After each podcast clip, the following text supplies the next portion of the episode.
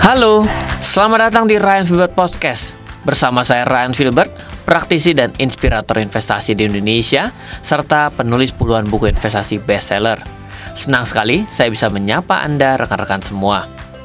Dalam channel podcast ini, mari kita belajar bersama-sama mengenai investasi, keuangan, dan bisnis. Saya akan berbagi update, strategi, maupun hal-hal dasar terkait semua hal tersebut. Bila Anda ingin bertanya kepada saya, Anda bisa WhatsApp saya di 0895 07 08 0789. Sekali lagi saya ulang. 0895 07 08 0789. Silakan Anda add WhatsApp saya sekarang untuk bertanya maupun berdiskusi bersama saya. Selain podcast ini, Anda juga bisa menemui saya di channel YouTube RF Channel. YouTube RF Channel. Semoga selalu bermanfaat. Dari saya Ryan Filbert, salam investasi untuk Indonesia.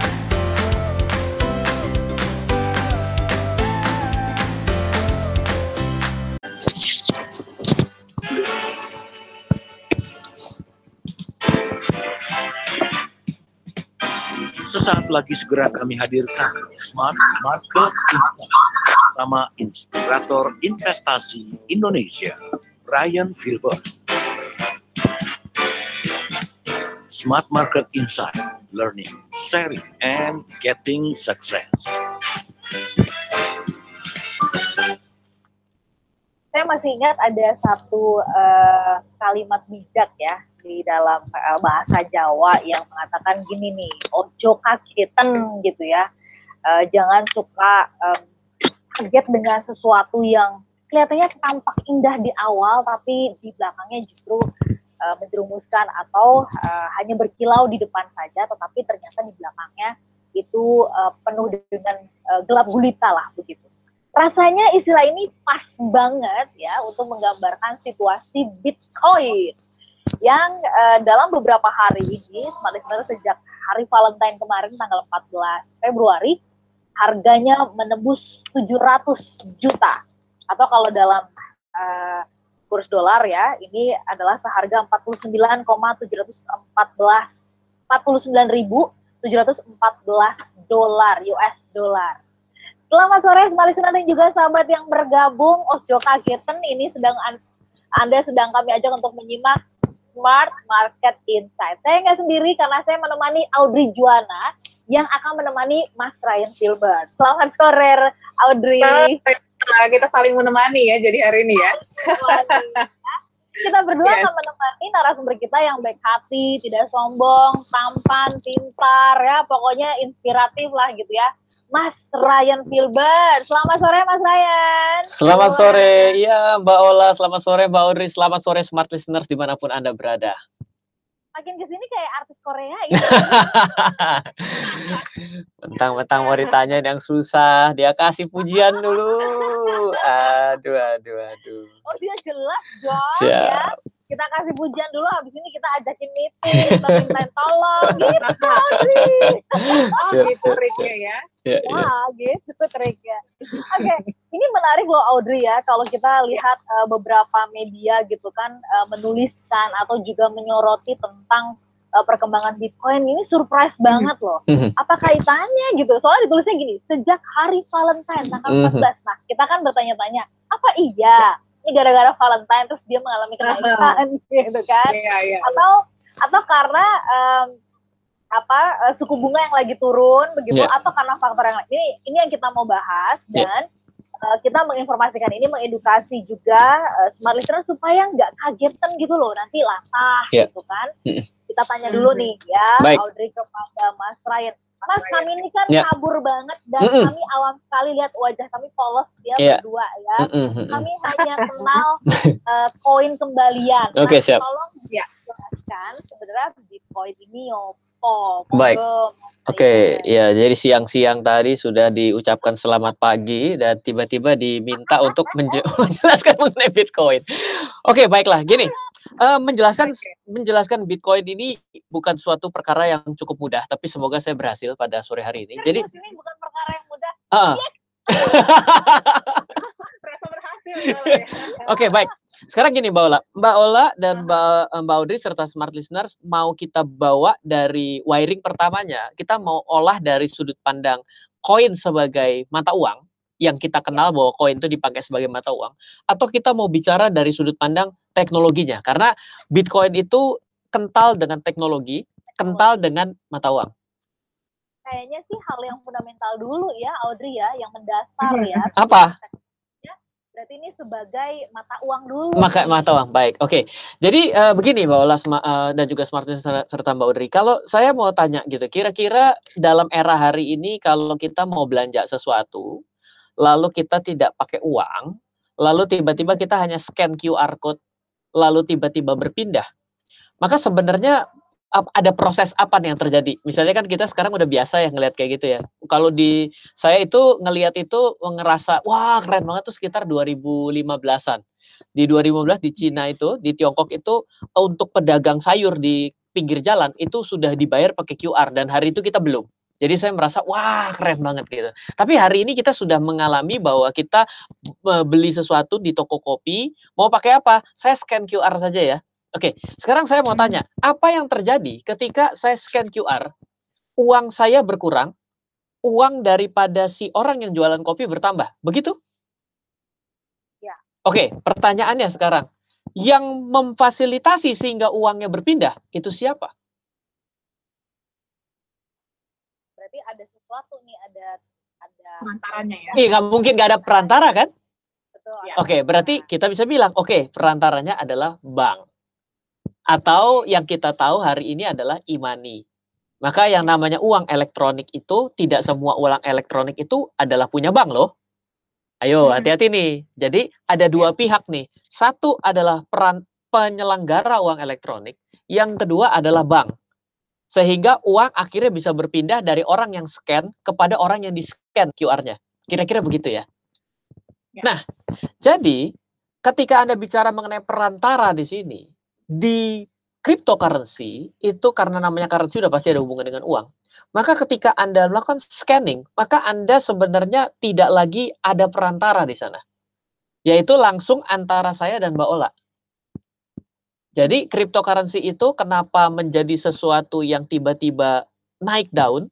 Karena ada suatu proses uh, pindah memindah sebuah nominal dengan kata koin itu dari kantong seseorang ke kantong orang lain itu yang tidak melalui suatu perantara tapi adalah direct antara Ryan dan Mbak Ola atau Mbak Audrey dengan Mbak Ola. Itulah yang disebut dengan peer to peer transaction. Okay. Jadi selama ini kalau dengar kata-kata peer to peer, peer to peer itu apa ya? Nah, peer to peer itu adalah karena tidak adanya suatu proses perantara itu langsung direct, thread. Nah, okay. nanti akan menyisakan suatu pertanyaan gini, oh gitu kalau gitu Ryan, saya boleh bayar Mbak Ola pakai Bitcoin dong. Pertanyaan jadi gitu ya. Nah, sebenarnya ketika ada suatu barang apa pun itu bisa dijadiin suatu alat pembayaran. Misal, saya bilang, Mbak, Mbak Ola, sorry, saya punya utang kemarin, Mbak Ola, saya bayar pakai topi saya ya. Boleh aja kalau Mbak Ola setuju, bener gak ya? Ya, ya itu berdasarkan kesepakatan. Berdasarkan kesepakatan. Nah, Ryan, sampai di situ dulu ya, soal Loh. bahwa sebenarnya ada uh, barang apa saja bisa dipakai sebagai alat pembayaran, tetapi berdasarkan ya. kesepakatan. Tetapi apakah ini diatur, ya kan? Nanti okay. kita uh, bahas lebih jauh lagi di perbincangan mm -hmm. Jangan pusing dulu ya, smart listener ya, Audrey, Mas Ryan, sabar sebentar. Habis ini kita bicarain lagi yang enak-enak soal Bitcoin. Oke, okay, ya. siap. Alright. Smart listener, kami mengajak Anda untuk menyoroti uh, Bitcoin yang sedang naik daun supaya kita nggak latah, kita dapatkan informasinya. Tetap dengan kami dalam Smart Market Insight.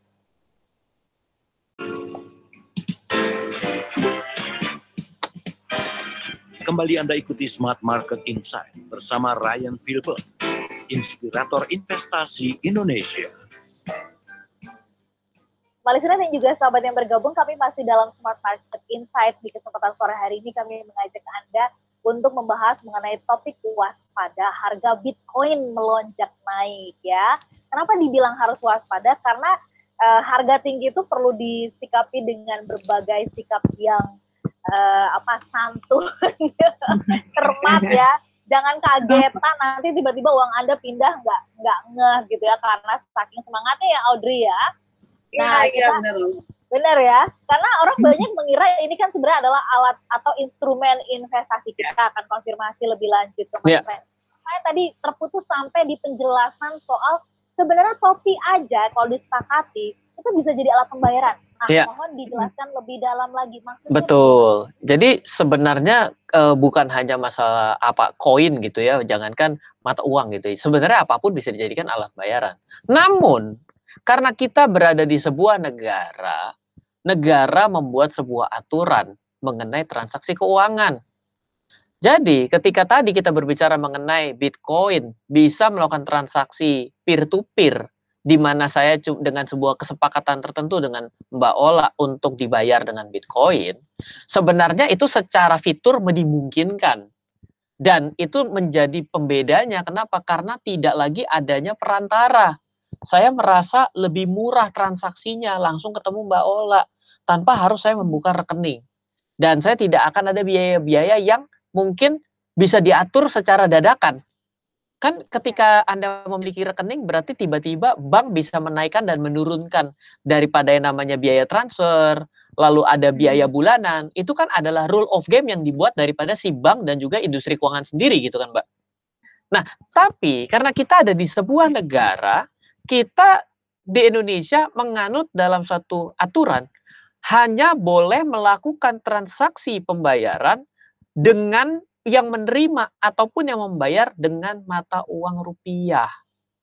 Jadi di bagian ini, ketika kita sudah semangat 45, mengerti konsep Bitcoin yang ada di dunia hari ini berlaku, saya mau bayar uang dengan menggunakan transaksi peer-to-peer, memanfaatkan fitur dari Bitcoin, itu tidak boleh. Kenapa? Yang bayar harus pakai rupiah, yang terima harus menerima dalam bentuk rupiah.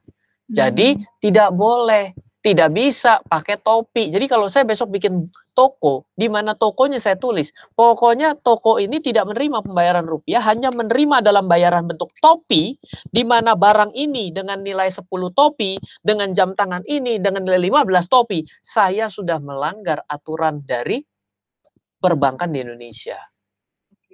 Jadi jangankan cryptocurrency, Bitcoin, jangankan juga topi, jangankan juga emas, dinar dan dirham. Jadi ada relatednya nih dengan tren yang lagi hari ini rame. Oke? Ya, Oke. benar ya. Sampai sini sudah jelas ya bahwa kata kuncinya Bitcoin itu adalah fiturnya bisa dengan model seperti QR code sehingga bisa melakukan perpindahan suatu mata uang, tanda kutip mata uang karena itu adalah cryptocurrency, namanya adalah Hmm. satuannya Bitcoin yang tanpa perantara. Lalu cost-nya menjadi rendah. Nah, kita tiba-tiba jadi bilang gini, kalau tadi kita tiba-tiba berpikir ya udah kalau gitu mulai besok saya bayar Mbak Ola, Mbak Ola bayar saya pakai Bitcoin, nggak boleh karena di Indonesia. Pindah dulu ke negara lain, nggak tahu negara mana yang boleh terima itu. Mungkin let's say seperti Jepang, itu boleh di sana. Tapi ada negara yang tidak boleh, Indonesia salah satunya. Lalu kalau kita lanjutkan lagi, Raya nanti dulu. Kalau saya bisa percaya sama Bitcoin, katanya tidak ada pengaturnya. Waduh, apa nasibnya? Kalau ternyata tiba-tiba saya sudah punya Bitcoin 10 biji, 10 Bitcoin, sekarang saya petantang petenteng, harganya sudah 50 ribu US dollar, ya tiba-tiba mbak, cerot hilang. Wah, gawat dong. Nah, ini dia. Kita setelah berbicara dengan uangnya, konsep daripada currency-nya yang ada di dalam si Bitcoin, kita bergeser ke teknologinya. Nah, jadi ketika Anda berbicara Bitcoin, sebenarnya tidak bisa ngomongnya adalah Bitcoin-nya doang. Anda harus bisa teknologi blockchain melahirkan Bitcoin. Harusnya kata-kata itu gitu tuh. Teknologi blockchain melahirkan Bitcoin. Jadi Bitcoin ini bukannya barang yang berdiri sendiri, tapi ada teknologi di belakangnya. Andai kan teknologinya bukan blockchain, mungkin koin itu nggak ada artinya. Loh, Ryan, kok bisa ngomong kayak gitu? Karena banyak loh koin-koin sebelum dibangun atas teknologi blockchain. Ya meskipun di- dibangun teknologi blockchain tetap bablas bisa oke. Tapi ada loh koin-koin sebelumnya yang dibuat atas atas teknologi bukan blockchain itu hilang. Kenapa? Karena diatur oleh satu orang, diatur oleh sebuah perusahaan. Contoh, saya kalau nggak salah dulu namanya e-gold. E strip gold. Yes, itu rame dipakai. Lalu dulu ada juga namanya Liberty Reserve. LR itu yang meng- yang lumayan menghancurkan cukup banyak transaksi-transaksi forex di dunia. Nah, itu banyak ceritanya. Nah, Kenapa? Karena dia diatur oleh satu tempat berbasis digital, dia semena-menanya, kalau dia tutup kita mau ke mana? Karena transaksinya tidak peer-to-peer. Nah, sekarang begitu kita bicara mengenai teknologi, kalau gitu pertanyaan gini, emang hebatnya apa sama blockchain? Kok kok bisa dibilang menjadi sesuatu dasar lahirnya Bitcoin? Jadi begini, blockchain itu ibaratnya kalau saya suka selalu ngomongnya gini bahwa blockchain itu anggap uh, ketika Anda misalnya sebelum bicara blockchain Anda bicara dengan laptop Anda, Mbak Ola sama Mbak Audrey apakah pernah ya waktu ngetik laptop tatat tatat tatat tiba-tiba error, cereng muncul, mati, plek.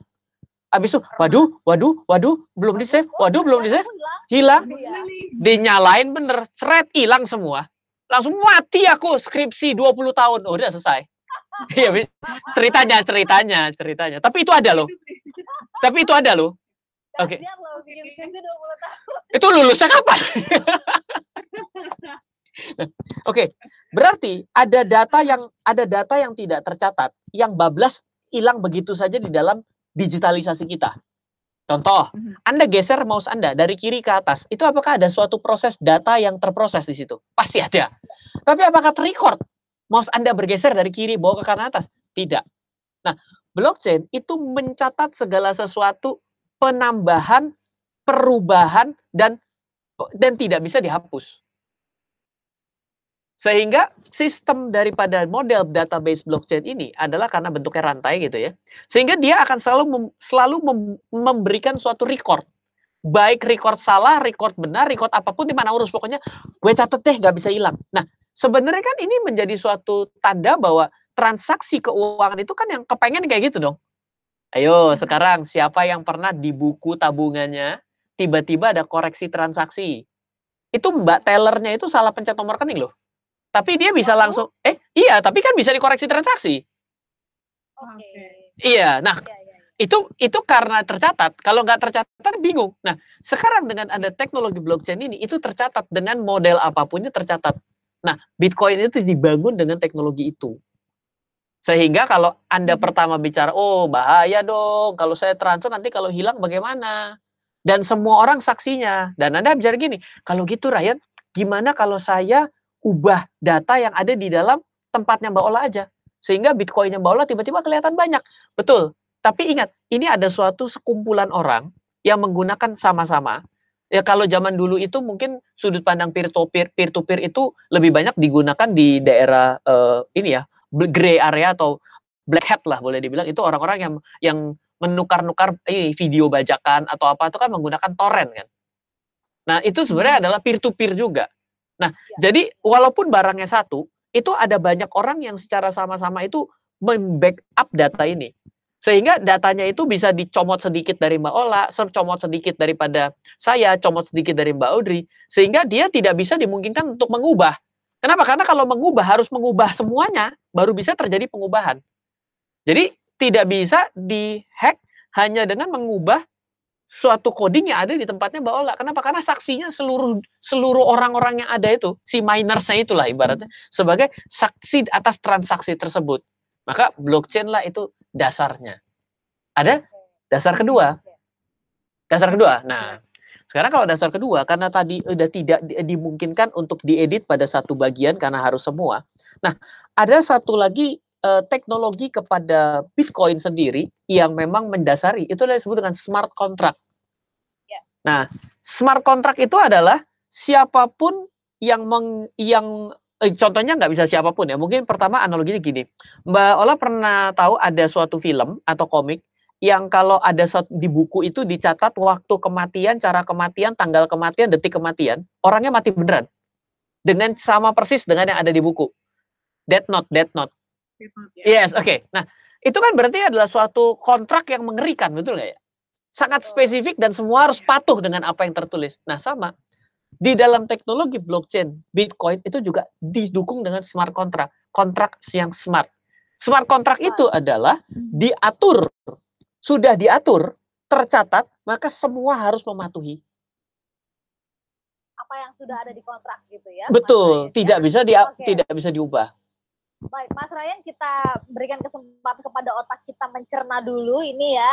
Berat ya, waduh, gawat, gagal saya. tapi ini semakin menarik uh, Ya. perbincangannya ternyata tidak seencer yang kalau orang tuh bilang ini Bitcoin ini makanya investasi Bitcoin biar jadi orang kaya kan gitu ya Audrey yang kita sering Yeah. dengar ya perbincangan-perbincangan sangat-sangat ya saya nggak mengatakan itu cetek tetapi ternyata itu belum lengkap bahasannya nah ini kan kita perlu dilengkapi uh, dengan uh, edukasi yang seperti ini nih gitu kan Iya. kami sudah uh, mulai kelihatan tampak pintar ya Mas Ryan ya Siap. Juga, saya yakin juga sebaliknya merasakan ya Nge-presenter smart. Iya, komentar Anda terhadap Bitcoin eh, yang sedang kami bicarakan. Anda sendiri tertarik, sudah punya, atau apa komentar Anda? Kami jeda untuk satu sesi, untuk sesi berikutnya ya. Dan kami akan kembali untuk Anda selepas informasi berikut ini. Habis ini Audrey ya. Oke Mbak. Ya Mas Ryan, jadi eh, apa, Market tadi Mas Ryan kan mengatakan ya bahwa and getting yang namanya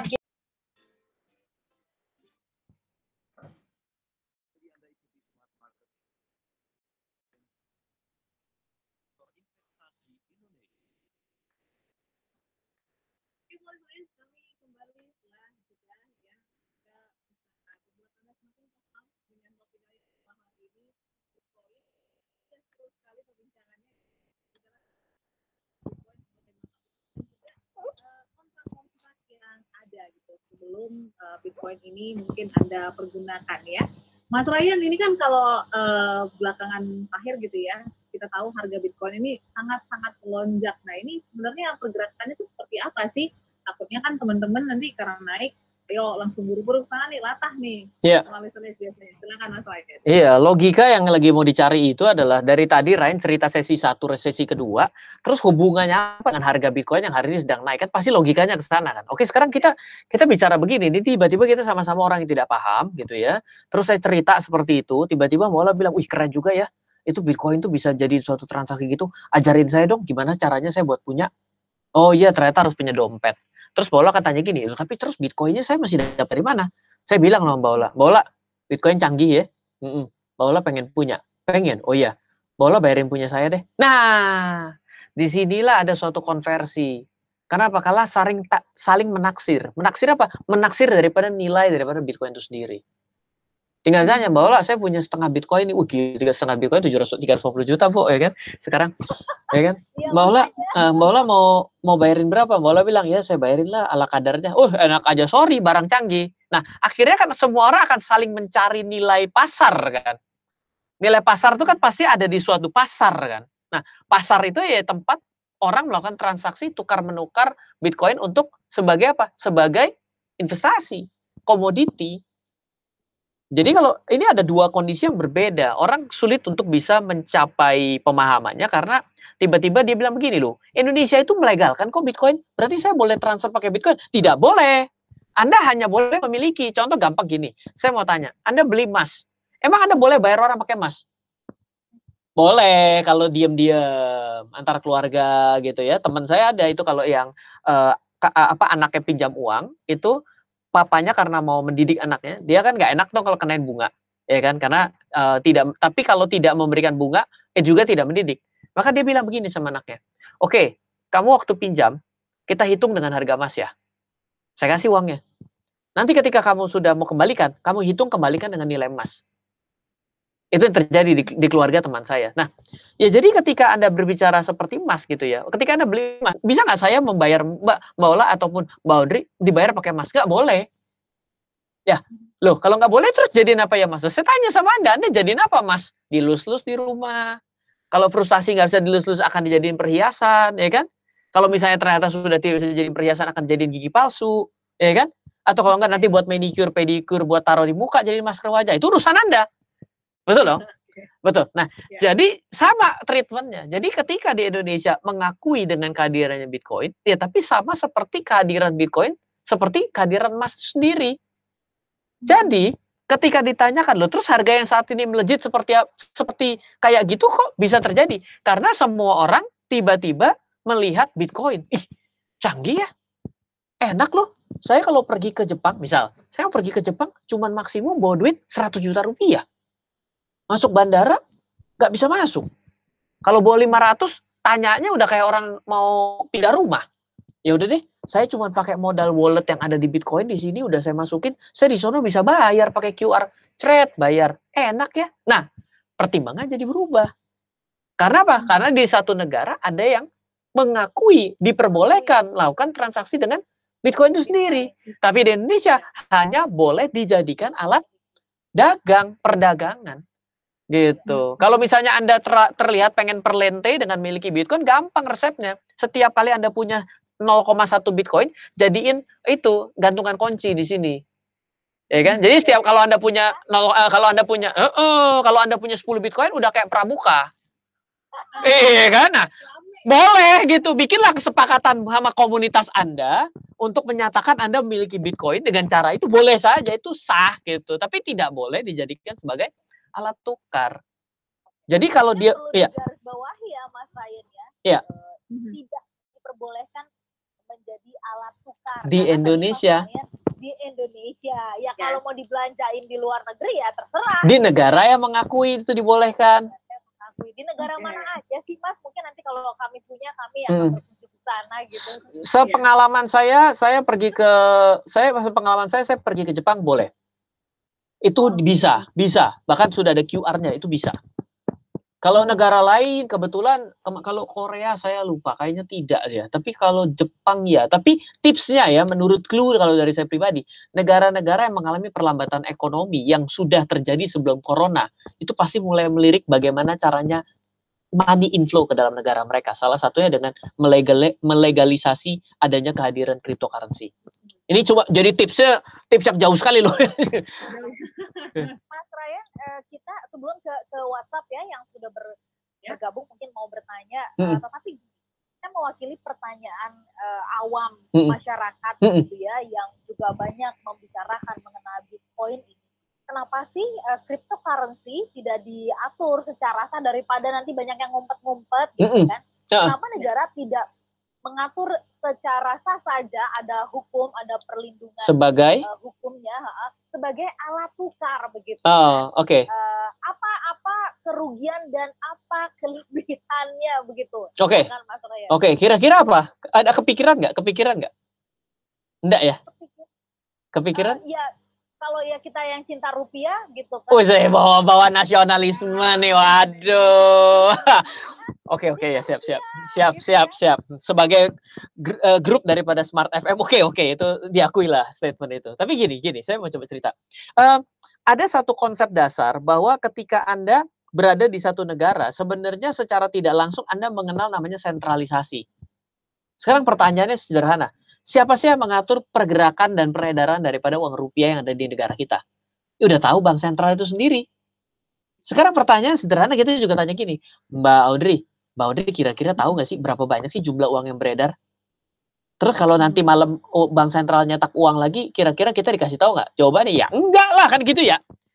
Betul ya. Nah, kenapa bisa terjadi seperti itu? Karena ada pengaturan yang tersentralisasi. Nah, pengaturan yang tersentralisasi ini tentunya akan ada kelemahan. Kelemahannya apa ya? Kelemahannya ya inflasi. Kenapa bisa inflasi? Karena sebuah negara bisa dengan gampang melakukan interupsi atau menggelontorkan uang untuk bisa menjalankan atau mengerem sebuah laju perekonomian.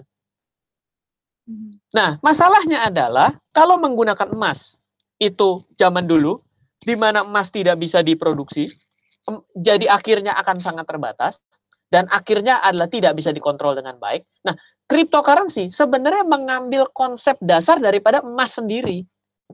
Dan jadi ketika Anda mengenal emas dijadikan sebagai alat tukar, maka secara tidak langsung itu terjadi desentralisasi. Kenapa? Tidak ada yang bisa mengatur jumlah cadangan emas di dunia. Emang siapa yang bisa ciptakan dan nggak bisa? Dan belum ada yang namanya emas yang bisa diduplikasi sehingga bisa menyamakan daripada emas itu sendiri nggak bisa. Betul nggak? Nah, jadi ketika tidak dilegalisasi, karena ada negara yang memang masih dengan keyakinan bahwa mereka menginginkan pengaturan kuasa penuh terhadap negaranya. Jadi secara otomatis kalau dia mengakui cryptocurrency, secara otomatis dia melepaskan ini menjadi persaingan internasional. Karena uang yang dibawa tidak bisa dikontrol. Uang yang dijadikan suatu transaksi dengan satu dengan orang lain itu kan terjadi peer to peer. Nobody knows berapa uang yang ada di kantongnya Mbak Audrey. Meskipun sih kita bisa lihat dalam bentuk blockchain, tapi kita tidak bisa dengan kita tidak bisa mengetahui dengan pasti uh, si A atau si B-nya gitu loh. Ya, kan? ya kecuali daripada Anda menggunakan uh, digital wallet ya, tentu yes, oke okay, bisa. Tapi kalau tidak maka hanya bisa tahu itu nilainya sekian, sudah berpindah. Yes. Satu nilai sekian dan belum berpindah. Nah, kemunculan yang namanya Bitcoin sendiri itu dimuncul muncul ketika terjadi booming gonjang-ganjing tahun 2008. 2008 itu kan terjadi akibat subprime mortgage. Dengan tidak langsung dengan Amerika yang mengalami krisis dan penurunan akibat daripada uh, spekulasi terkait dengan kredit yang ada di Amerika itu membuat orang sadar bahwa sentralisasi itu ternyata punya kelemahan besar ditandai dengan negara maju yang paling maju katanya, Amerika hmm. sendiri mengalami krisis. Ketidakpuasan dengan ekonomi yang tersentralisasi, makanya muncul lahirlah kembali namanya desentralisasi. Jadi sebenarnya ketika Anda membayangkan Bitcoin, itu adalah seperti Anda membayangkan emas yang didigitalisasi. Bitcoin. Yes, Bitcoin tidak bisa diproduksi, tidak bisa diciptakan hanya bisa ditambang, di mining untuk bisa mendapatkan rewardnya atas Bitcoin yang hari ini bisa kita pakai. Ya, lalu habis itu Bitcoin bisa dijadikan sebagai alat tukar, ya kan? Hmm. Kan emas juga bisa dijadikan alat tukar. Ya, kan? nah setelah itu juga ketika ada yang namanya uh, emas sendiri itu juga bisa dijadikan suatu alat investasi. Tapi hmm. jadi secara mudahnya sebenarnya ketika Anda berbicara mengenai Bitcoin, itu ya seperti Anda membayangkan emas, tapi tidak lagi Anda tenteng dan tidak dengan effort tinggi untuk memurnikannya. Tapi uh, iya tetap ada effort sih kalau di Bitcoin itu ada effort yang namanya proses mining sampai bisa mendapatkan.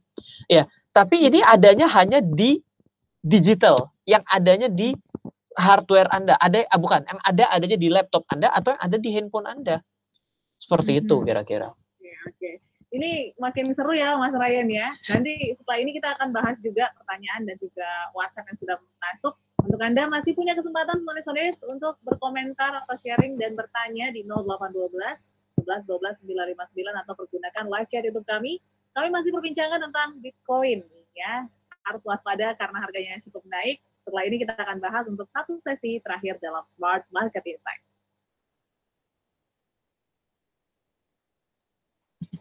Tetaplah bersama kami. Kembali untuk satu sesi terakhir ya, memperbincangkan tentang Bitcoin dan semakin seru perbincangan kita dan juga mungkin malisanya semakin jelimet ya, tapi dari perbincangan ini semoga pemahaman tentang Bitcoin ini bisa semakin apa ya, Anda kenal lah supaya tidak terjerumus dengan ya itu patah bukan, tadi ya. Bukan jelimet sih sebenarnya okay. lebih tepatnya ya, Audrey ya. Mungkin kita pakai bahasa kompleks lebih kayaknya berkelas gitu okay. ya. lebih, lebih keren ya. Oke, okay, ini sudah ada beberapa pertanyaan yang masuk nih Mas Ryan. Oh, wow. kita boleh okay. bahas ya. ya yes, dari uh, dari WhatsApp pertama dari Ibu Nindya yang bertanya, jadi sebenarnya Bitcoin ini bisa kita pakai sebagai instrumen investasi atau tidak Mas Ryan? Melihat uh, penjelasan Mas Ryan, saya jadi bimbang nih. Sebenarnya ini uh, jadi alat alat tukar untuk di beberapa negara atau yeah. investasi? Iya, ketika Anda tiba-tiba merasa bahwa perekonomian Amerika akan melesat ke bulan karena dipilihnya presiden yang baru, maka Anda akan berpikir bahwa mata uang Amerika akan menguat, maka secara otomatis Anda akan pergi ke money changer dan Anda akan beli US dollar. Maka secara tidak langsung Anda sedang berpikir untuk investasi mata uang dolar kan.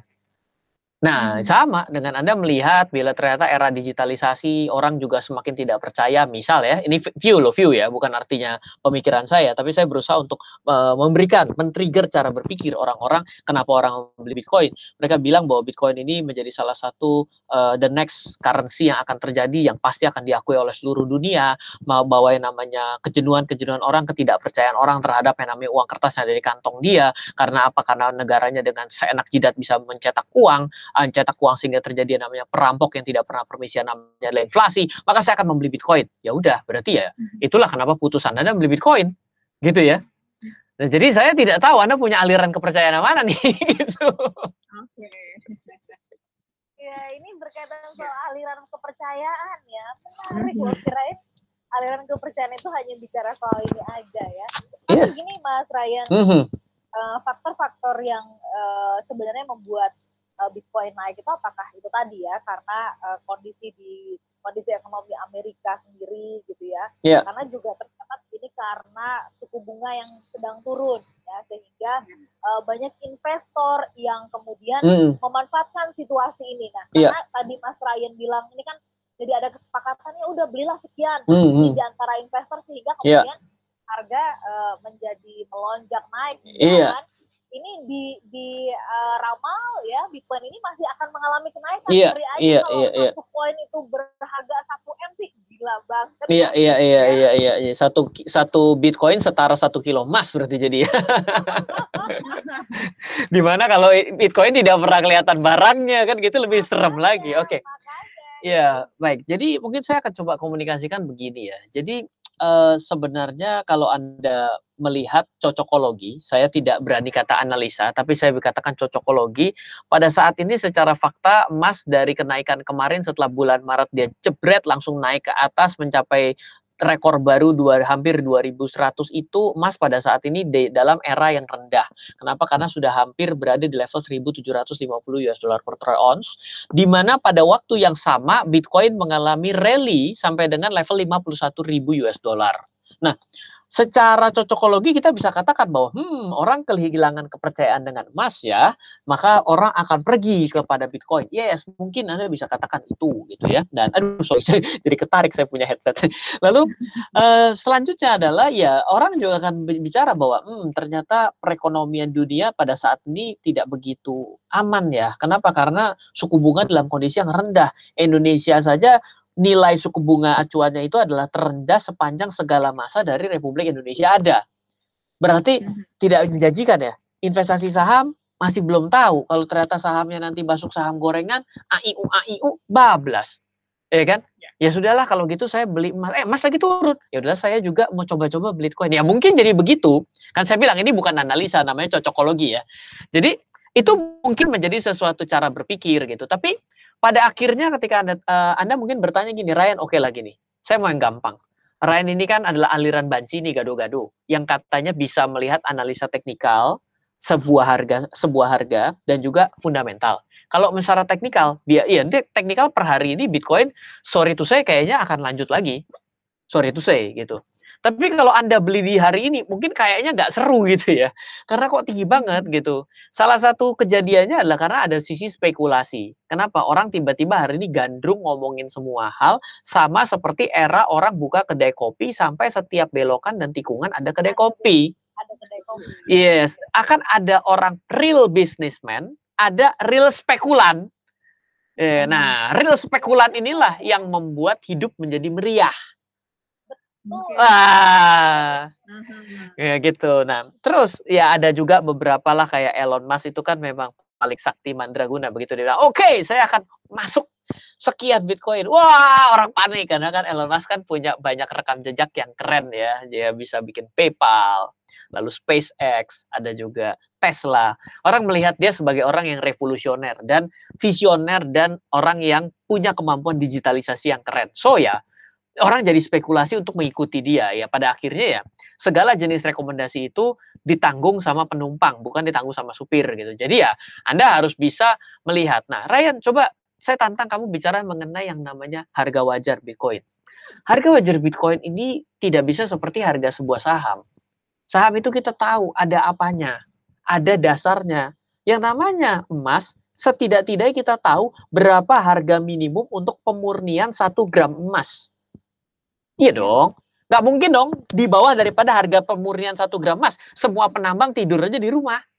Nah, Bitcoin menurut saya yang paling bisa dilakukan valuasi adalah dari effort untuk bisa mendapatkan nilai Bitcoin yang ada di kantong. Itu berapa? Karena apa? Karena harus ditambang. Ditambang ada proses untuk menggunakan listriknya. Dan memang itu makin hari makin mahal. Karena apa? Tingkat kesulitan untuk menambang Bitcoin makin lama makin sulit. Dan dia akan melakukan halving block. Jadi semakin dia banyak yang tambang, dia akan akan terpecah terus. Gitu loh. Jadi itu yang membuat orang menjadi semakin sulit untuk menambang ya harganya akan naik dengan sendirinya. Kira-kira akan seperti itu. Tapi itu tidak ada suatu nilai nyatanya. Kenapa? Karena kan kalau perusahaan kan ada nilai nyatanya ya. Kalau menambang dan juga akhirnya memurnikan sebuah logam sehingga menjadi aurum logam mulia kan ada ada tindakan nyatanya nih. Sekarang seberapa jauh keyakinan Anda bahwa era digitalisasi ini benar-benar bisa dianggap nyata? Nah, itu pertanyaannya kembali ke kita semua. Berdasarkan uh, sesuai dengan aliran kepercayaan. Kan Masing-masing. Oke, kalau gitu Mas Ryan untuk menutup nih ya kan tadi seperti yang disampaikan oleh Audrey ya, Mas Ryan yang uh, tadi sudah disampaikan banyak hal dan bahkan hal-hal yang sangat mendasar. Mungkin perlu di highlight Mm-mm. supaya kita nggak jadi orang-orang yang latah Mas Ryan karena nanti orang rame-rame uh, bikin kontrakan, ah Ya. kontrakan, bikin kedai kopi kopi semua gitu ya, Iya. Seolah- seolah-olah hidup kita dari pagi sampai malam isinya kopi semua kan nggak mungkin. ya Siap. kan? Mm-mm.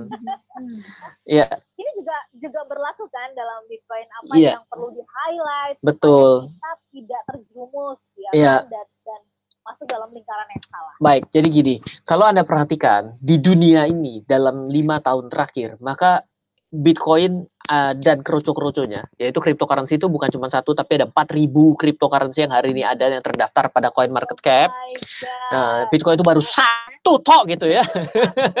nah, yang perlu saya ceritakan adalah digital itu kadang-kadang nilai valuasinya itu tidak jelas. Coba sekarang saya tanya, Anda rela nggak beli buku dalam bentuk digital? Nggak ah, saya kalau ada fisiknya tuh jelas, kertasnya. Saya merasa diuntungin sama penerbit luar biasa kalau bayar digital. Nah, Anda aja sesuatu yang sifatnya kayak gitu aja masih nggak bisa terima. Lah ya Bitcoin dalam lima tahun terakhir adalah instrumen yang paling cepat naik dan paling cepat musruk. Jadi belum menjadi suatu instrumen yang menenangkan hidup kita. Jadi kalau Anda beli di bawah, Anda ngerasa, wah saya dapat jackpot. Ketika Anda di atas, ya Anda nyungsep. Pernah loh ada harga Bitcoin 200 juta dan sempat ke 50 juta. Bisa bayangkan nggak uang 200 juta tinggal 50 juta. Ada satu masa di masa yang lalu itu terjadi seperti itu. Jadi kalau hari ini ternyata satu miliar dan menjadi 250 juta, mungkin saja kenapa di masa yang lalu pernah terjadi dan waktunya tidak lama, hanya hitungan bulan dan kembali dalam hitungan tahun. Ngeri toh? Ngeri, ngeri. Iya dong, sesuatu yang naik tinggi kan juga akan kemungkinan turun kencang. Ya benar juga sih. Siap. Ya kayak kita naik roller jet coaster ya. Iya. eh, tinggi begitu dia ada di turunan zek langsung Mm-mm. gitu ya. Nanti untuk untuk bawa saya nyampe tinggi saya matiin mesin di coaster biar di atas terus. Kan pengen di atas terus. Oke, kita bungkus Bitcoinnya tadi eh, waktu Mas Ren bilang itu baru satu ya dari cryptocurrency saya langsung mengatakan gitu wah tahun ini topiknya udah cukup. Ribu ya. Eh, ada penarik loh. Kenapa orang pergi ke Bit- Bitcoin Cash? Kenapa Bitcoin ada kelemahan apa? Nah, karena setiap koin ternyata memiliki fitur yang berbeda. Uhui. Yuk. Ke depan kita sambung lagi ya perbincangan yang tidak kalah seru dari eh, sore hari ini. Kalau menurut Anda gimana? Lulus lah ya. Ya, tunggu siapa lah. Masih lanjut jadi pembicara. Iya, iya, iya. Nih. Mas. Woi, mantap. Oke, siap. Thank you, thank you. Oke, selamat kami pamit ya.